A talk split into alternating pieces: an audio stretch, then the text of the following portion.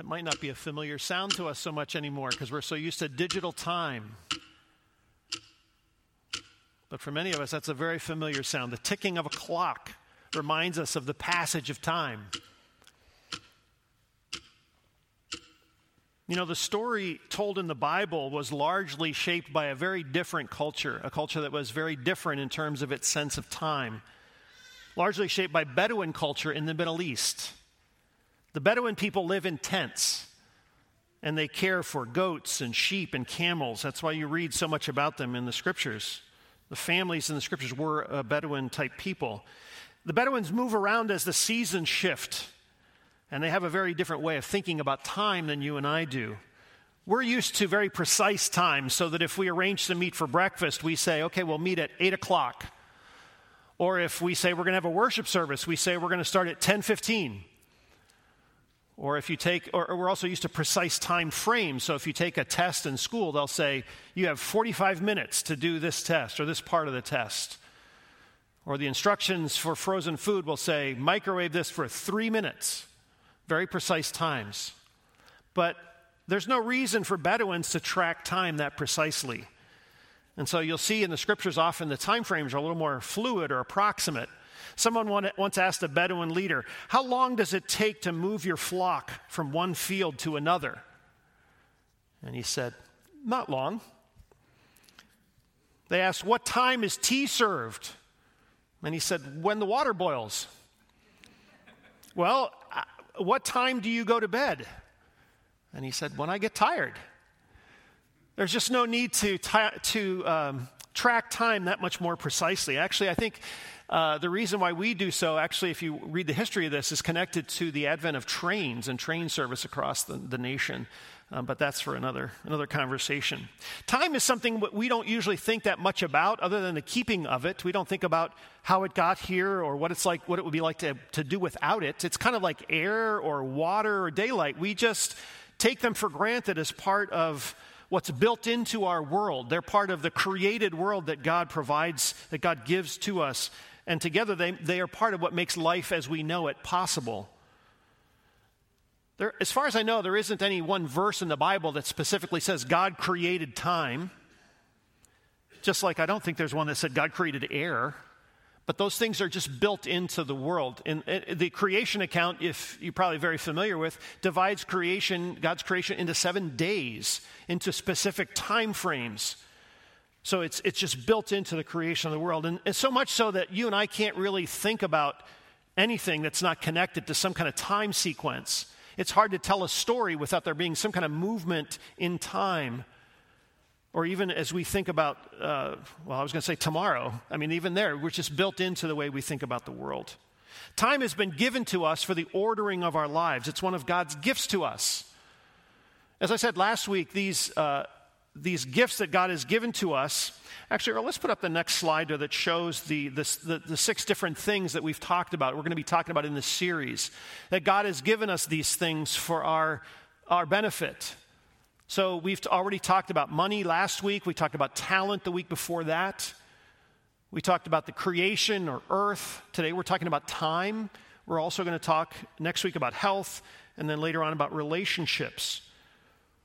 And as Jeremy said two weeks ago, the focus of this series is on what we do with what God has given us. That's a really, I think, a really helpful way to think about stewardship. What we do with what God has given us. And these are the kinds of things, some of the things that God has given us. And as I said last week, I think that these things were given to us for at least three reasons.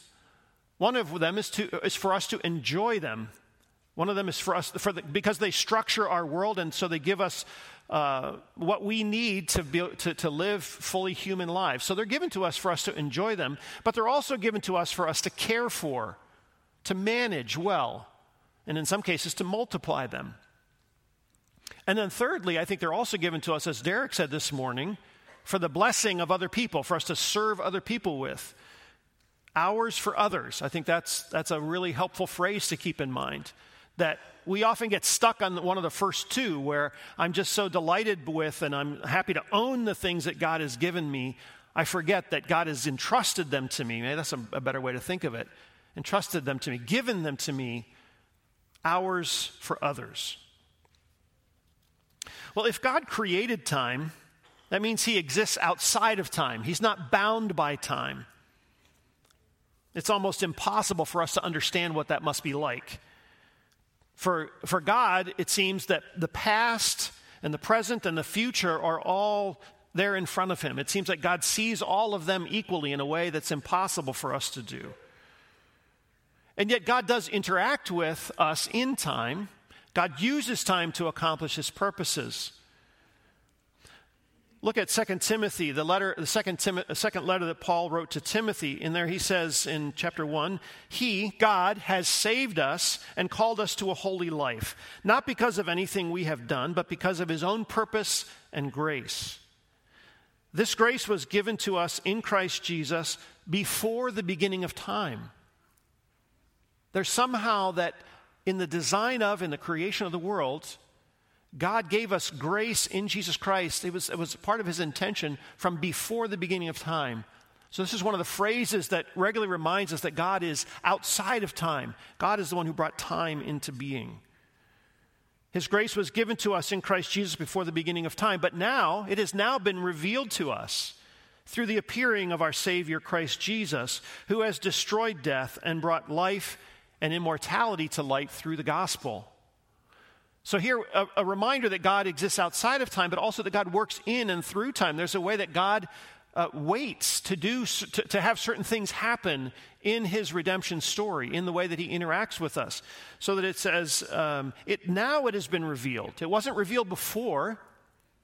Many centuries had passed before the coming of Jesus, but now it was time. It was time then for Jesus to appear and to, to move things forward in God's time. Another place sh- this shows up is in Mark 1 through the words of Jesus himself, where he's talking about his ministry. He's preaching in Galilee, and it says, After John the Baptist was put in prison, Jesus went into Galilee proclaiming the good news of God. What he said was, one of the things he said was, The time has come.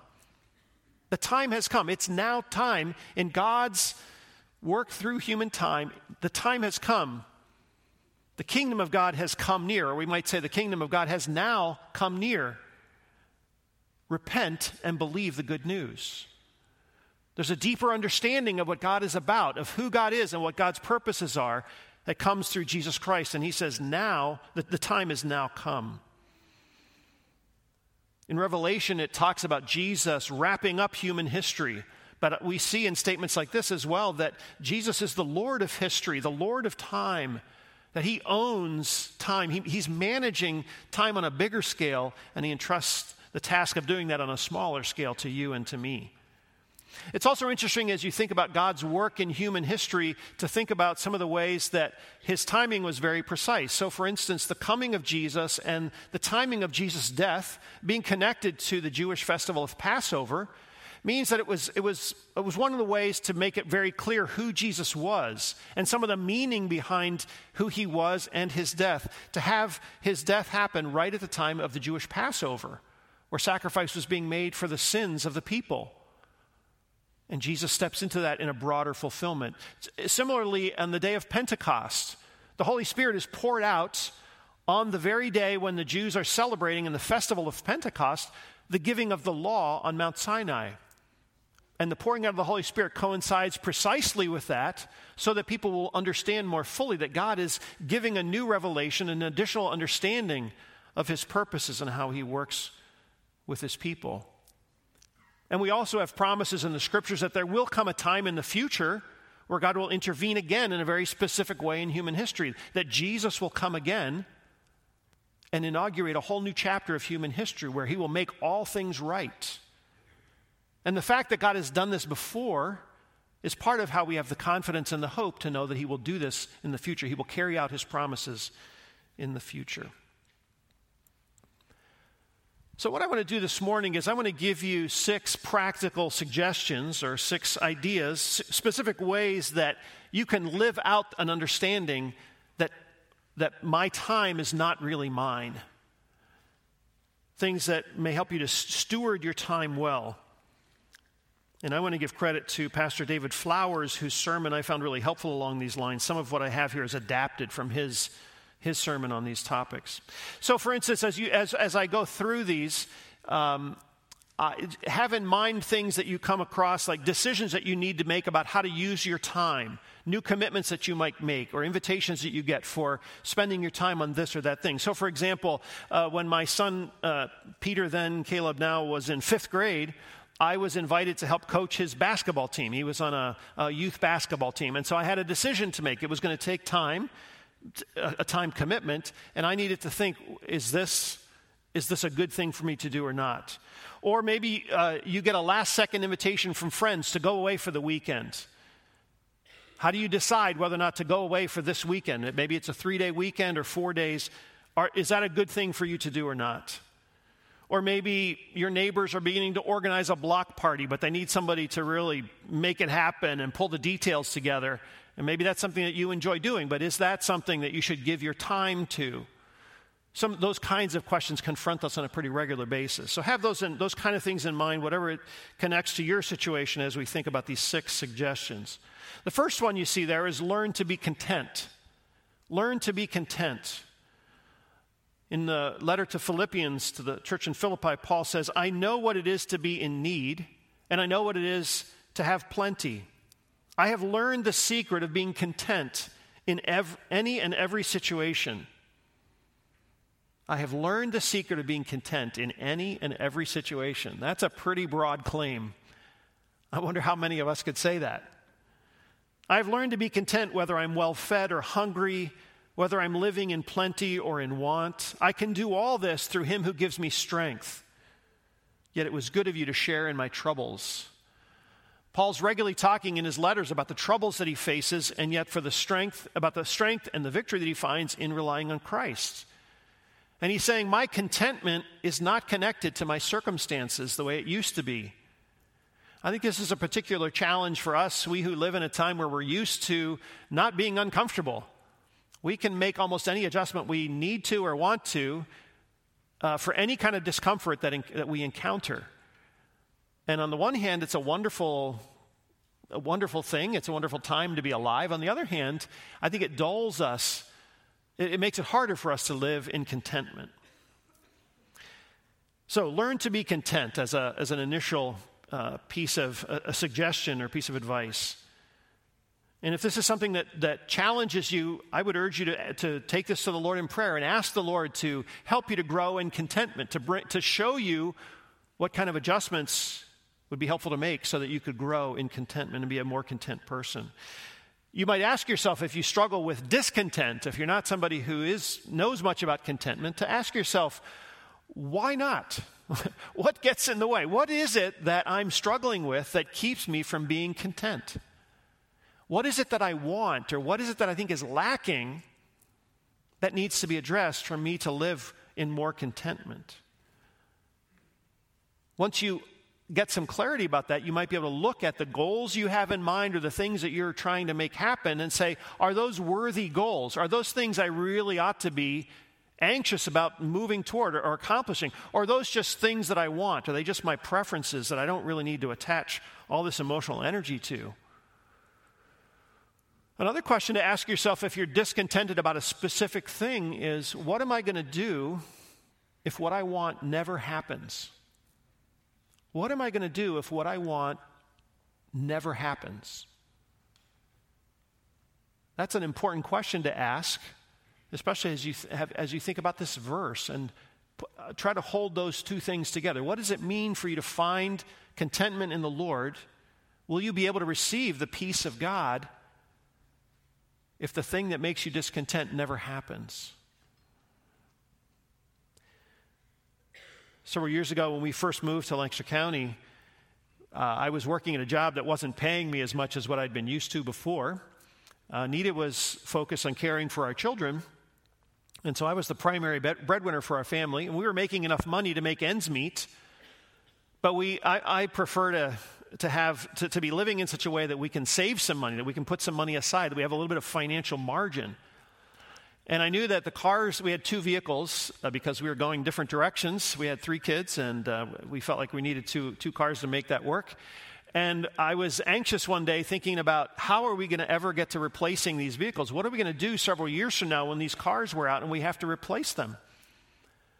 I don't like to borrow money to buy cars, and I didn't have the financial, I didn't have the savings to do it. And so I was wrestling with the, uh, God in prayer about this, and a question came to my mind that was very specific, and I knew I, have, I wasn't asking myself this question. It's one of the few times in my life where I felt like God asked me something very clear and specific. And the question that came to my mind was, What do you need right now that you don't have? What do you need right now that you don't have? And I remember the question clearly because I still, it still comes back to my mind from, I remind myself of that question from time to time. It's a wonderful way for me to reset my expectations. Because I had to acknowledge that I, there, there wasn't anything right now that I needed that I didn't have. We had a place to live, we had food to eat and to feed our children, we had the vehicles we needed to get around, I had a job. There wasn't anything I needed right then. I was worried about the future and what might happen if. What would happen if, uh, you know, I was playing all that out. God's used that question in my life to deepen my sense of contentment, and maybe that will be helpful to you. Second suggestion in making question, decisions about time pause and pray. Pray before making non trivial decisions. This is a very simple way to regularly make sure that God and God's call on your life is at the center of your life. It's, I don't think it's so important exactly how much time you spend praying in your day or in your week, but I think it is important. What is important is whether you live your life in an attitude of prayer. And what I mean by that is with an awareness of God's presence and God's call on your life and what God intends for you. Or maybe when you maybe you notice on a busy day like I off, too often do that I've just kind of been charging ahead with problem solving and working on the challenges in front of me and I have to stop and remind myself God is present with me. I need to lean into his care and his direction. This simple habit is one way of realigning your life and your thoughts, on a, at least on a daily basis, if not more frequently. This doesn't mean you have to wait three weeks to make every little decision. It just means pausing every now and then as you come onto these kinds of questions about commitments of your time and saying, Lord, is this something you have for me?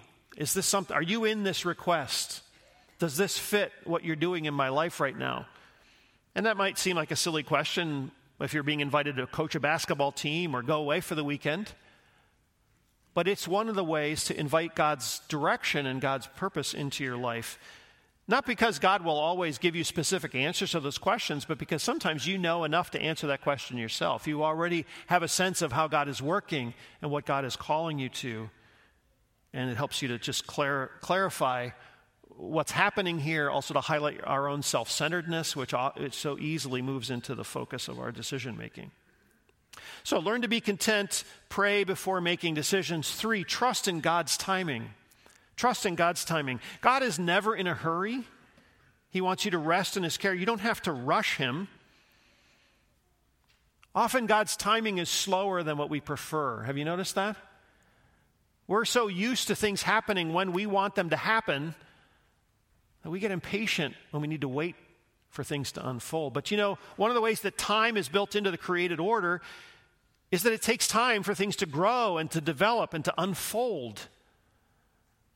I just this week got tomato, to, ripe to, tomato fruit off of my plants. But you know what? I planted those two months ago. I've been watching them and tending them and waiting there was no way to instantly get mature tomatoes off of those plants. I had to wait for them to develop. Same thing is true if you're a parent. Like this morning, we dedicated children. There is no way to instantly take your child from age 1 to age 21. It just doesn't happen. It takes 20 years for that to happen. I just made some of you a little sad there, but uh, God gives us the grace we need for each week at a time, right? No matter what the challenges we face. But it takes time to develop and to walk. It takes time for relationships of any sort to develop. Trust God's timing and give, we need to invest the time that they require for these things to, to come into fruition and to fully mature. Fourth piece, uh, fourth suggestion learn to say no. Learn to say no.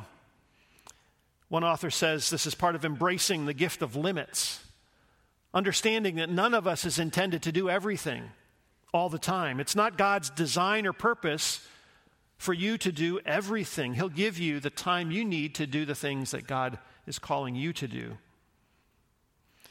David Flowers, the pastor I credit earlier, says that if you can't say no, you might be a pathological yeser. I've, ne- I've never seen that phrase before. He said, if you can't say no, you might be a pathological yeser. Maybe you struggle to manage your time well because you haven't learned to say no to less important things or to things that someone else could or should do. In your bulletin, there's a revised version of Psalm 23 that you might want to look at. It's not meant to be sacrilegious, it's just meant to express what happens to us when we lose control of our ability to say no. The author says, The clock is my dictator, I shall not rest. It makes me lie down only when exhausted. It leads me into deep depression and hounds my soul, leads me into circles of frenzy, and fills my life with activities. You can hear echoes of Psalm 23 here, but told from someone who can't say no. Even though I run frantically from task to task, I will never get it all done. Deadlines and my need for approval, they drive me. They demand performance from me beyond the limits of my schedule. They anoint my head with migraines, and my in basket overflows. Surely fatigue and time pressure shall follow me all the days of my life, and I will dwell in the bonds of frustration forever. Just to be clear, if you're not very familiar with the scriptures, that's not what Psalm 23 says. This is an exaggeration that goes in a very different direction. But if that describes your life, this might be something for you to think about, a topic for you to consider. And I, I, actually have a few questions to ask yourself if, this, if you're feeling like your life is just frantic right now. One question I think is important to ask is what season of life am I in right now? What season of life am I in? One of the things I've learned by completing multiple decades of life is that my life has been lived in seasons, whether I wanted it to be or not. It's absolutely true. An early season is being a young single person, a young single person who, uh, uh, who's in school or in college. Another season, if you marry, is the first year of marriage. That's definitely a season where you need to po- pay some focused attention to the season of, of life here, and you're making some major adjustments in that year. Am I in the season of life where I have young children in my household? That has implications for my time and how, what my options are to go beyond that. Do I have older, am, am I an older single person? That's a season of life. Am I, am I a teenager? That's a season of. Am I an empty nester? Am I a retired person? All of these things are different seasons of life, and what you take on, what you uh, can manage, will be different depending on the season of your life you're in because of your commitments, and also because of your energy level, all kinds of things. So, what season of life am I in? Secondly, does this request, this idea, this invitation I'm considering, does this fit my sense of God's purpose or God's priorities for this season of my life? Does this invitation I'm considering, this decision, does this fit my sense of God's priorities for this season of my life? So when I got the invitation, for instance, to help coach my son's basketball team, he was in fifth grade. I said yes to that. I had a somewhat more flexible schedule, but one of my priorities, I felt like one of God's priorities for me was to spend time with my children. And it was a structured way for me to do that, that I could manage around other commitments. Maybe going away for the weekend at short notice fits well for you in the season of your life for, that you're in, but maybe it doesn't. Maybe you have ongoing commitments that would be compromised or weakened if you did go away on short notice. You need to know what season of your life you're in and what God's priorities are for this season of your life. And if you don't know what those are, maybe that's a point of, of learning or growth or reflection. Do you know what God's priorities are? Do you have a sense of your and God's together's goals or priorities for you in this season of your life?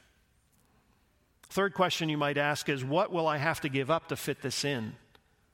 What will I or we have to give up in order to fit this in? That's a, it's an opportunity cost question. that's important to ask before you commit to something that's going to claim a substantial amount of your time. Some of you are probably familiar with Stephen Covey's illustration at this point, which I think is really helpful. He talks about a teacher who brought in a, a gallon sized jar and he filled it with uh, rocks that were about the size of fists, it says. Filled up a gallon sized jar with uh, rocks uh, that were about the size of, of fists. And he said to the class, he said, Is this jar full? And they said, Yes. We watched you fill it up. It's full. So he reached under the counter and he pulled out a bucket of gravel, poured that in, and of course the gravel settled in around the rocks. And he said, Now, is this jar full? And they were learning quickly. They said, Probably not. and he said, You're right. He pulled out a bucket of sand and poured the sand in around the gravel and around the rocks, filled it up again. And he said, Is this jar now full? By now they were really sharp. They said, No. And he said, You're right. He pulled out a, a bucket of water, poured water in that filled up all the air spaces. And some bright uh, students said, Oh, I get it. I get it. No matter how full your schedule is, if you work really hard, you can always fit more in. Wrong. Wrong. Wrong moral of the story. The point of the illustration is if you don't put the big rocks in, you'll never fit them in later.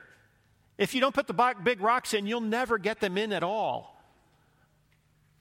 And so the question in that setting, as well as for us today, is what are the big rocks in your life? What are the, what are the priority, the, the most important things for you to fit into your, your time? And have you put those in first? Are you fitting other things, less important things, in around the big rocks in your life? I want to suggest to you that no matter what stage of life, what season of life you're in, at least two things should be among the big rocks in your, in your time jar. One is your relationship with God. Are you nurturing? Do you have time in your regular rhythm of your week to nurture and deepen your relationship with God. A second would be your relationships with the people closest to you, with your family. If you're married, it would include your spouse. If you have children, it would include your children. Another big rock that should be in there at whatever season of life you're in.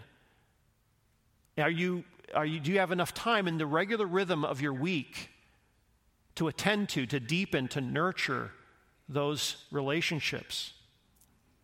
And then you have other priorities, projects that you want to accomplish Maybe it's a degree that you want to complete, that for a season you put some extra time and energy into. Maybe it's a cause that you care about. Maybe it's a mentoring relationship or a teaching responsibility that you take on. But the important thing is to think about these things ahead of time so you can put them in your time commitment, your time schedule, and fit other things around them.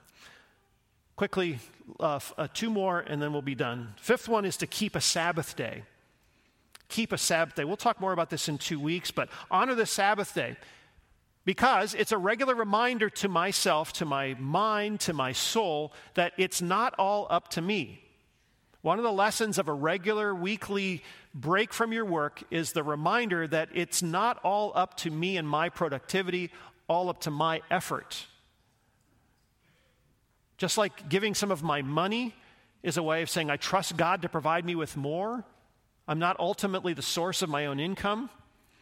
So, taking a Sabbath, taking one day a week where I take a break from whatever my weekday work is, whatever my, my paying, my income is connected to, taking a, a, a one day a week break from that to, to worship, to connect with other people, to attend to those big rocks in my life, to, to play and to enjoy the things around me. Number six, and final suggestion do a checkup once a year, at least once a year. Take some kind of an inventory on how you're doing. I've given you a number of ways to think about that this morning. I actually need to follow my own advice here. I've done this sometimes, but I realize it's been a while since I've done this. So, note to myself, I'm, I'm, I'm, formed by my preaching. This is something I need to put on my to do list, is to take a checkup, to take a, a few hours. Some people do this at the end of the calendar year. Take a few hours or a half day, maybe a full day if you can manage that to, to take stock on how am I doing with my priorities, with my time, and how I'm managing my, my commitments. Is there anything that God's calling me to do that I haven't made time for? Is there anything in my life God's calling me to address that I've just been uh, pushing aside because, I'm, because of my busyness. I just don't want to attend to that. Are there things that I'm doing and I have in my schedule? Mostly because someone, someone else made me feel guilty for not doing it. And I'm actually doing this to fulfill someone else's agenda for my life. Take stock, take, do a checkup. Someone recently, I heard someone recently say the greatest challenge to Christian faithfulness is not pleasure seeking, it's distraction. The greatest challenge to Christian faithfulness in our time is distraction, not hedonism or pleasure seeking. So I would urge you to, especially if when I said that you, you knew this was for you, I urge you to uh, take, take an opportunity to do a checkup at least once a year as a reminder to yourself that my time is not really mine. And how am I using the time that God has given me to enrich my life? How am I managing it well? And how am I blessing others with my time? Lord, we want to be a people who manage the things that you give us well and in the ways that you intended when you gave them to us. And this morning, as we think about our time and we know that we live in a time where we almost pride ourselves on busyness, Lord, we op- open this part of our, our journey to you this morning and invite you to speak to us, to give us an insight about how we might take another step or two steps in honoring you more fully, more faithfully with our time. Lord, may you root your contentedness deep within us so that we are people who live out of our priorities and out of our sense of purpose, your purpose for us, and that we're not just tossed about and drawn here and there by the winds of distraction that so easily pull us aside and off track. Lord, we invite your work in us and your voice to us. In Jesus' name, amen.